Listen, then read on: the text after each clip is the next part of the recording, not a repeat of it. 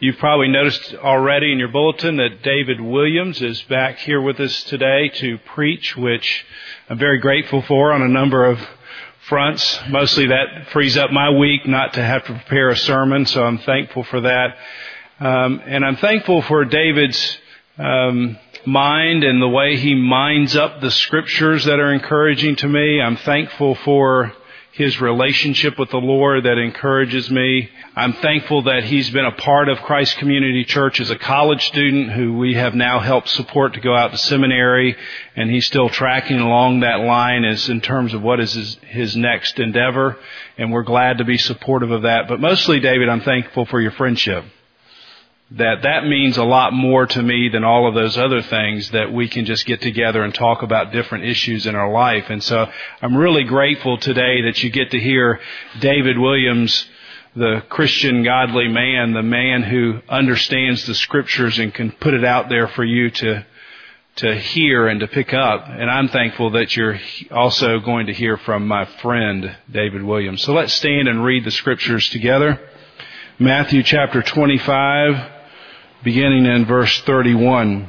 When the Son of Man comes in his glory and all the angels with him, then he will sit on his glorious throne.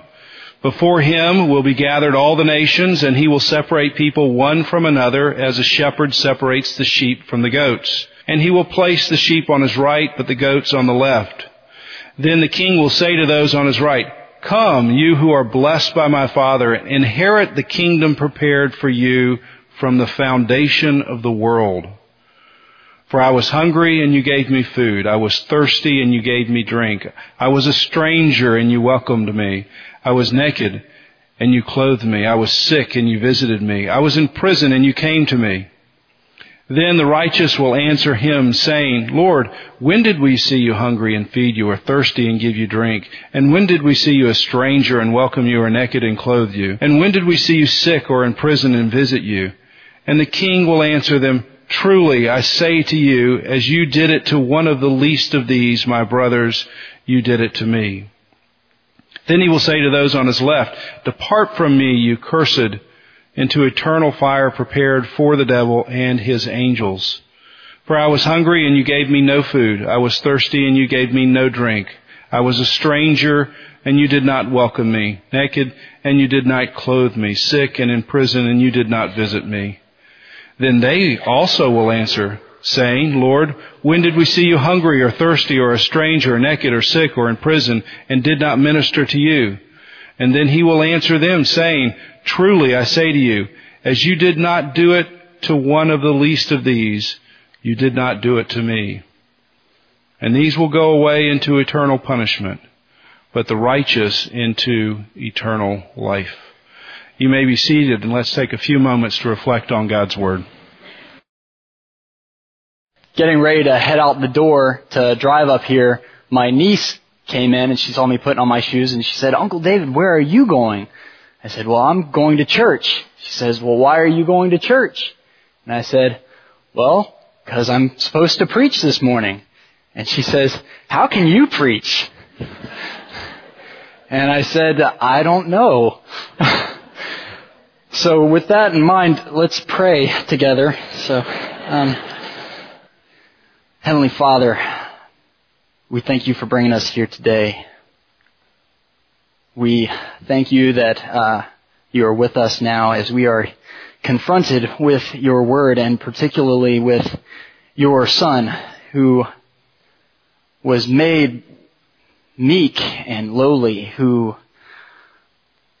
abandoned his glory to take on the form of a servant who humbled himself even to the point of death on a cross, who identified himself with all the low and the weak and the disgraced things of the world, and yet who is the one who has been raised and exalted, and who is the one who will render judgment over this world Lord, uh, by your Spirit now we pray that you would open our hearts to receive the force of, of your word, Lord, that you would open my mouth uh, to speak only that which you would have me to say. Lord, we ask all of these things in your holy and precious name. January 7th, 1610, Galileo Galilei looked up at the night sky for the first time using a newly invented instrument called the telescope. And he was examining in particular this one planet we know as Jupiter. And when he looked at Jupiter, he saw, when he used this telescope, something that he couldn't have seen with his naked eye. He saw that next to Jupiter, there were these three other lights. And that provoked his curiosity because from the vantage point of just the naked eye, it just looks like one dot. But when you look closer, it's three. And he observed Jupiter for the next several nights and he saw that these lights would move. And in fact, they moved in such a way as to only be explainable if they were, in fact, orbiting Jupiter. Now this was huge. Because for about a thousand years, it had been thought that everything in the universe revolved around the earth. And if something is revolving around Jupiter, that raises the question, what else does not revolve around the earth? And as, as Galileo pressed this issue further, sooner he, he realized the only way I can explain everything that I'm seeing through this telescope is that the earth revolves rather around the sun, and lots of things don't revolve around the earth. And he was forced to rethink everything. Our passage this morning is somewhat like a telescope.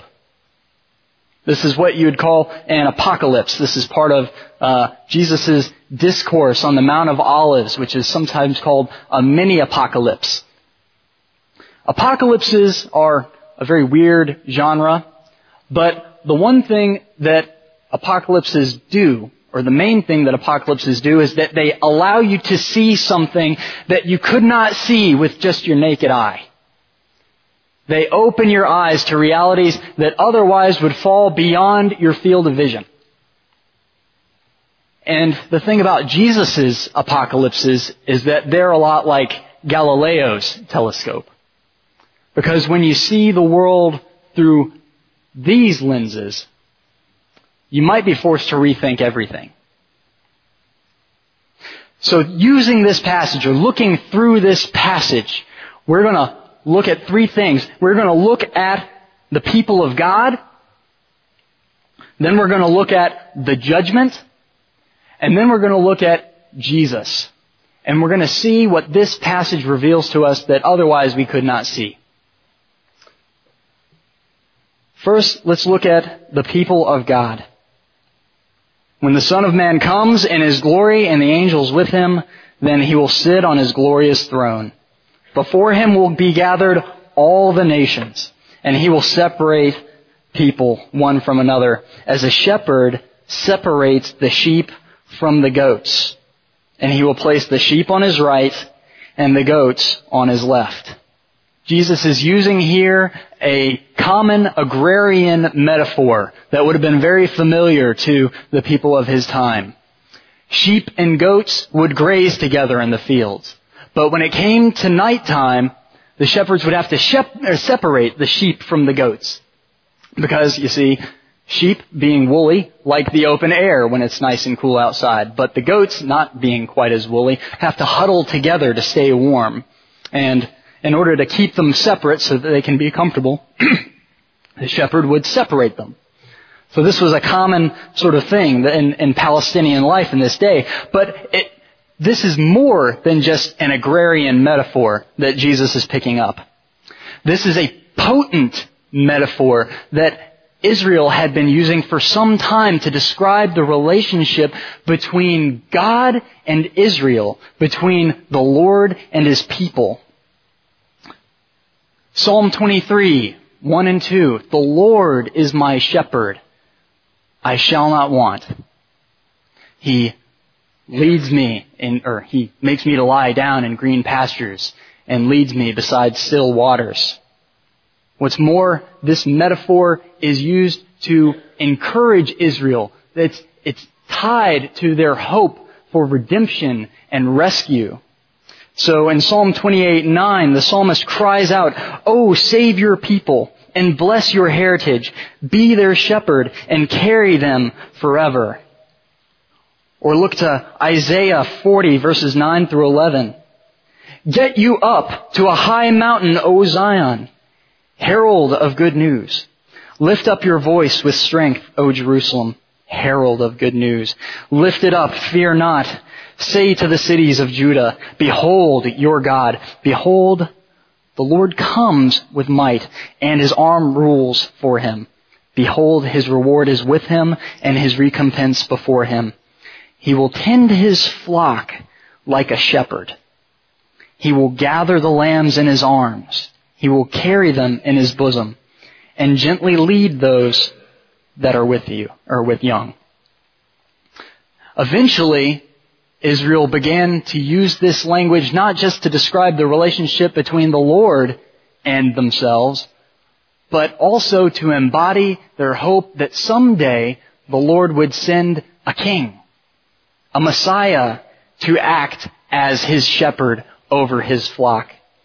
So Micah 5, 2 through 5, which you've probably heard at Christmas time, but you, O Bethlehem Ephrathah, who are too little to be among the clans of Judah, from you shall come forth for me one who is to be ruler in Israel, whose origin is from of old, from ancient days.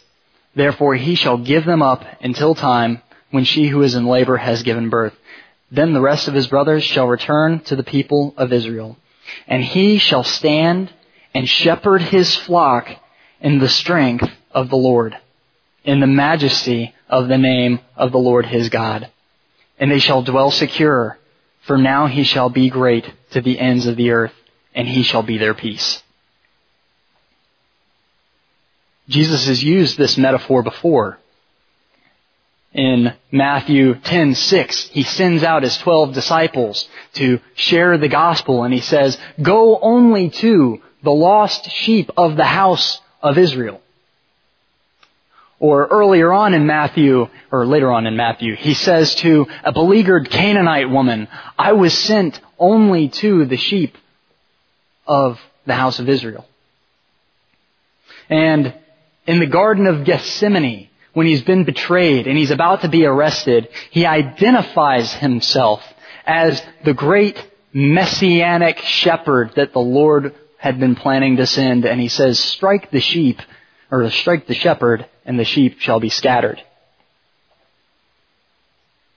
Now, as I said before, this is tapping into the hope of Israel. Israel had been crushed for centuries by foreign invaders, and they had been longing for the Lord to rescue them, to redeem them, to set them free. And so when Jesus uses this sheep goat language, he invokes Israel's hope for restoration and vindication, invoking their hope for the day when the Lord would judge between Israel and their oppressors.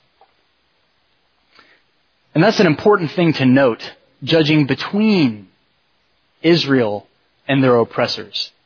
In the Bible, judgment is always judgment between one party and another. One party turns out to be in the right, the other party turns out to be in the wrong. So for instance, Micah 4:3, talking about the great coming judgment, he says, He shall judge between many people and, decide, and shall decide for strong nations afar off. Now, in the Judaism of Jesus' day, there was a great deal of disagreement about who would be on the side of the righteous? Who would be those who would be vindicated at the last day? Who would be declared to be the true flock of God?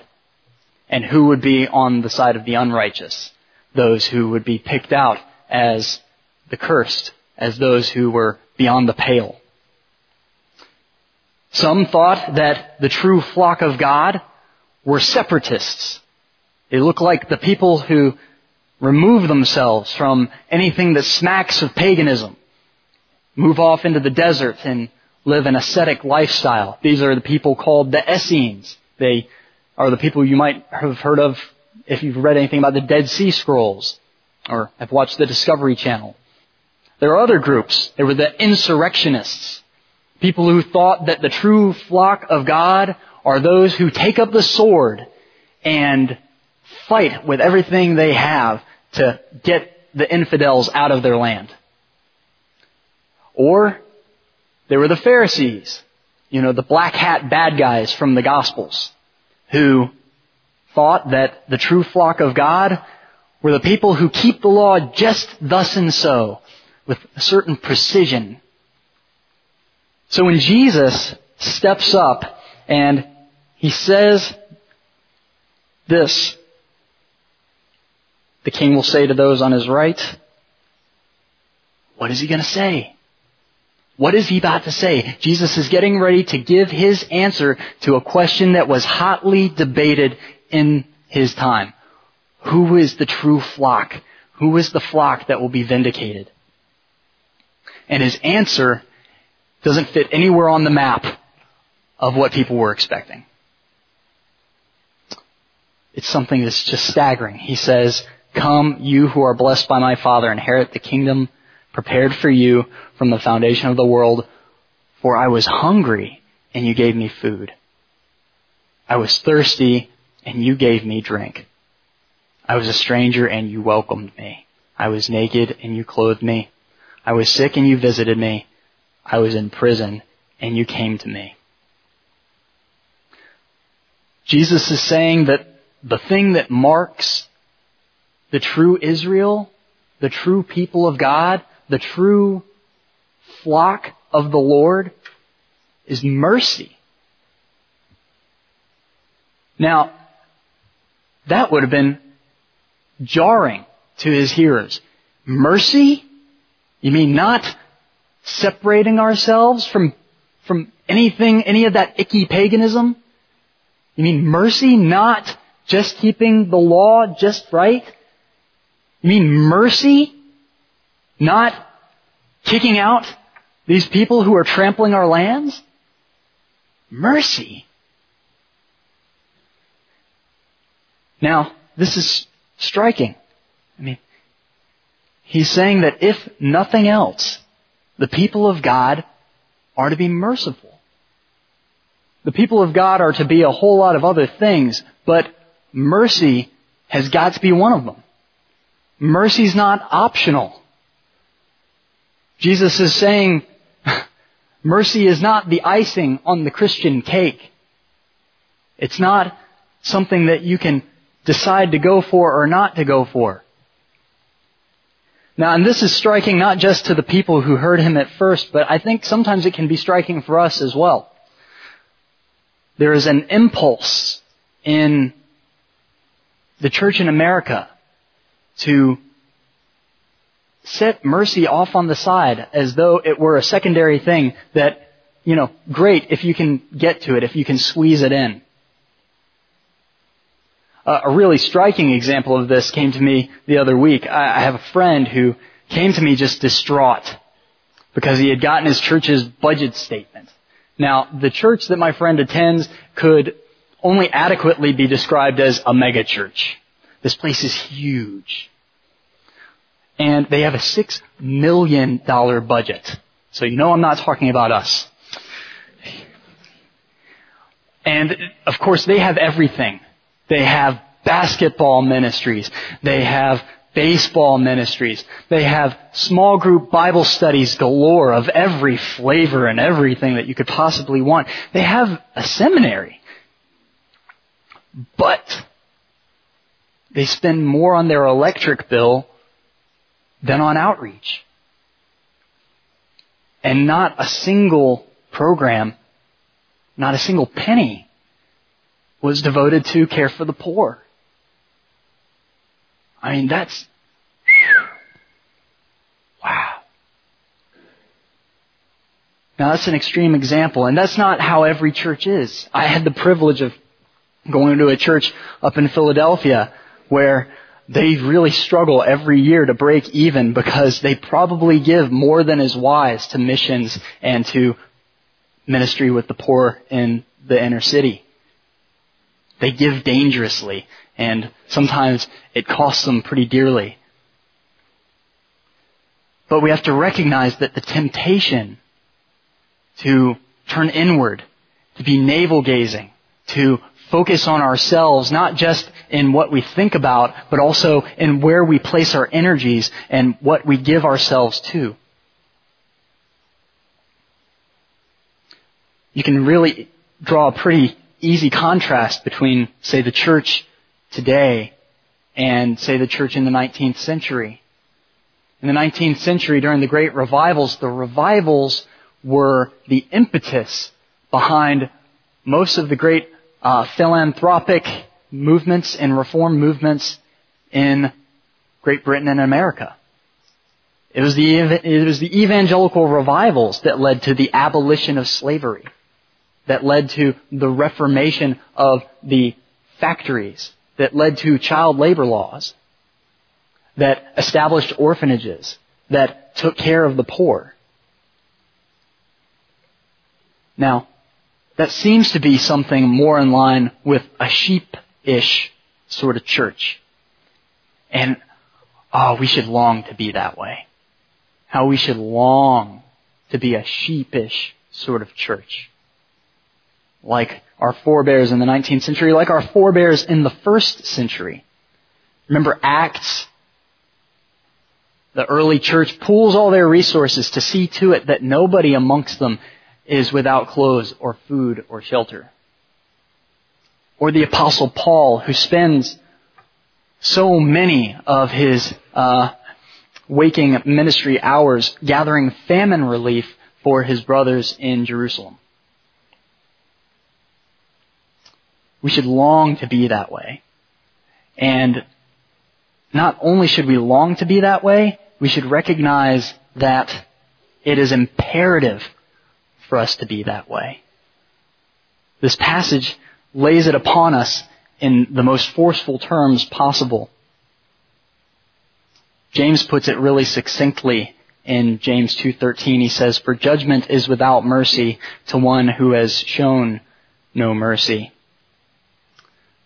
So this brings us to looking again and looking close at the judgment now there is no denying that in this passage, the stakes are as high as they ever get. The stakes here are salvation and damnation. This is not a passage about greater and lesser rewards for people who are saved. This is a passage where the stakes are entering into the kingdom prepared for you from the foundation of the world or departing from Christ into eternal fire. The stakes don't get any higher than that. And non-believers sometimes object to the very idea of the judgment, but Christians have an objection sometimes too. And that objection is not usually to the judgment per se, but to its terms. Now there is a really explosive word in this passage, and it shows up twice. You know what that word is? For. Come, you who are blessed by my Father, inherit the kingdom prepared for you from the foundation of the world. For I was hungry, and you gave me food. I was thirsty, and you gave me drink. I was a stranger and you welcomed me. I was naked and you clothed me. For. Now that is a jarring, jarring statement for us. If, um, if you're an evangelical, if you're sort of within what we call the Reformed tradition, this, this sends chills up and down your spine because you think, wait, what about salvation by grace alone through faith alone? in Christ alone. This sounds an awful lot like salvation by works. This sounds an awful lot like Jesus is saying, because you did X, Y, and Z, these philanthropic, merciful deeds, because you did these things, therefore you enter the kingdom. And because you on the left did not, you do not enter. Now I want to say that that is a very legitimate concern to have. But uh, before addressing that, I want us to step back because I think there's a danger here. We need to beware that we are not pressing that very legitimate question for illegitimate reasons. You can do that, you know. Beware that you do not use the doctrine of justification or your question about how this passage fits with what we know else, from elsewhere in scripture to be true, be sure that you don't use that question to defang what Jesus is trying to impress upon you in this passage. To remove the force of the moral imperative that he is enjoining upon you right now. So search your hearts. Now that said, we can look at the, the question. Now we cannot avoid the fact that the, the scripture repeatedly talks about the final judgment as hinging upon what we have done in our lives. So Romans 2, 6 through 8. He will render to each one according to his works, to those who by patience and well-doing seek for glory and honor and immortality, he will give eternal life. But for those who are self-seeking and do not obey the truth, but obey unrighteousness, there will be wrath and fury. Or say, uh, 2 Corinthians 5.10, For we must all appear before the judgment seat of Christ, so that each one may receive what is due for what he has done in the body, whether good or evil. We could give other examples, for instance, Revelation 2012, but there's really not any need to multiply them here. The fact is that what you do and don't do will matter at the judgment. The judgment is not a theological pop quiz. It's a giving of an account of what you have done with your life.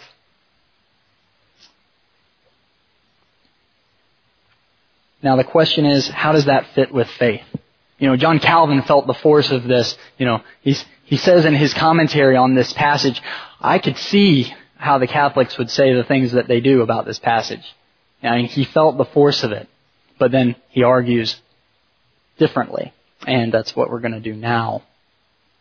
You see, I think that this sort of worry about how do we square a final judgment that is a giving of an account of our works, worrying about how that squares with justification by faith, may hinge on a misconception about faith.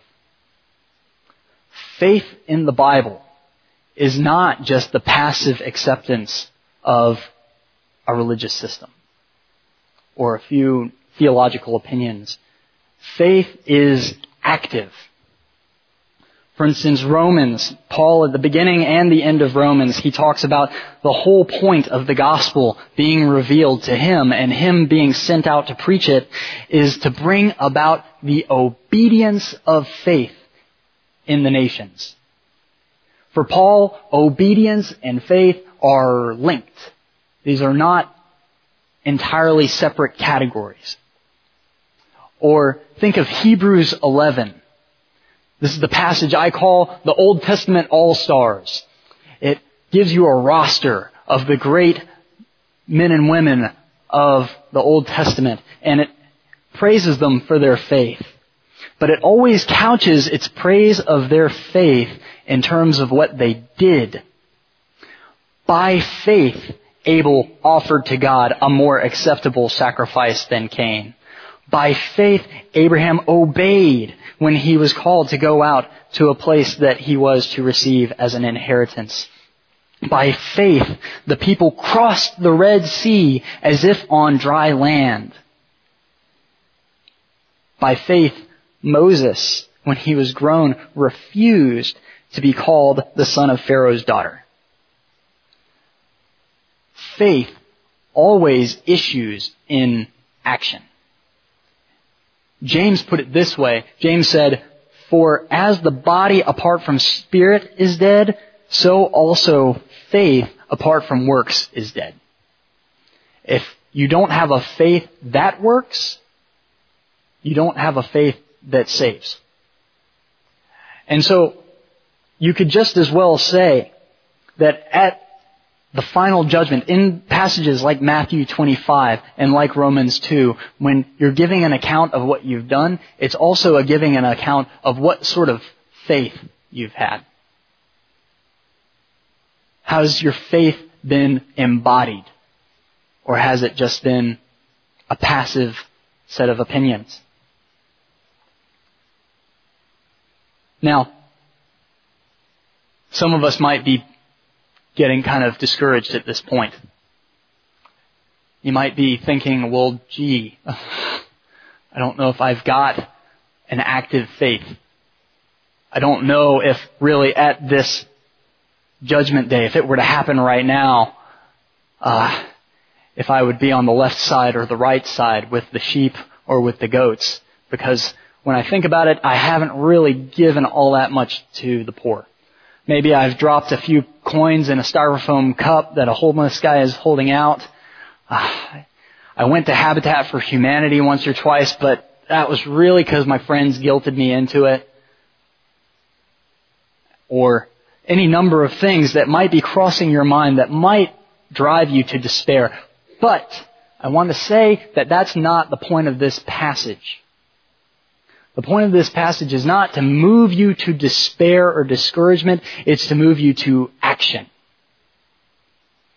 Most of you have probably read or seen uh, Charles Dickens' A Christmas Carol. Remember the story? Ebenezer Scrooge is a grouchy old man, says Christmas is a humbug, and he's visited by four ghosts, one of his former colleagues, and then the ghost of Christmas past, the ghost of Christmas present, and the ghost of Christmas future. They show him different things. And the ghost of Christmas future shows him a pretty bleak picture of what life will be like if he continues the way he has been all his life. He sees, you know, him dying an early death. He sees Bob Cratchit, his employee, in dire straits. And he sees that sweet, cute, kind, Tiny Tim is deceased. And he despairs. But then he wakes up and he realizes it's not the future yet. And he throws open the windows and he points to the young man on the street and he says, you there, what day is it? And he says, well, it's Christmas Day, sir. Now, and this passage is like this. It's not giving you an image of the future to discourage you.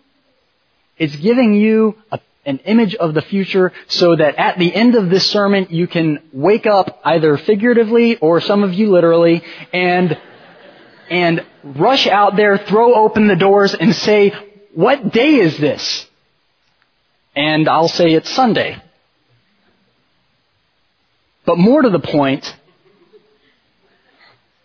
it's the day of salvation. You know, last weekend was Easter. That's the great thing about Christianity. Jesus is risen. And as long as He is risen, there is hope. He transforms us. He takes us in, and by His Spirit, He conforms us to Himself. So that you can accurately describe every day from that day to the judgment day as this is the day of salvation. So don't despair, but seek Christ. Seek to be conformed to Him. Seek to become like the lamb that was slain so that you too can be counted amongst the sheep. Now this brings us to our last section and with this we'll close. You can't look at the judgment for very long before you have to stop and look at the judge. I think if there was anybody I would want to be judged by, it's gonna be Jesus. Jesus, here in this passage, he identifies himself with the poor. He identifies himself with the lowly, the despised, the meek. To the extent that you did not do these things to these people, the low, the, the poor, the hungry, the naked, you did not do them to me. Now this idea had been around in Judaism for some time. Proverbs 14:31, whoever oppresses a poor man insults his maker, but he who is generous to him or to the needy honors him. Or Proverbs 19:17, whoever is generous to the poor lends to the Lord and will repay and he will repay him for his deed. A later rabbi picked up on this and he said, God will say, my children, whenever you give sustenance to the poor, I impute it to you as though you gave sustenance to me. Now does God eat and drink? No. But whenever you give food to the poor, God accounts it to you as if you gave food to Him. Now, I've been long thought that God identifies Himself with the poor, but I want to say that Jesus identifies Himself with the poor in an even deeper sense. Jesus' identification with the poor is not some sort of as if.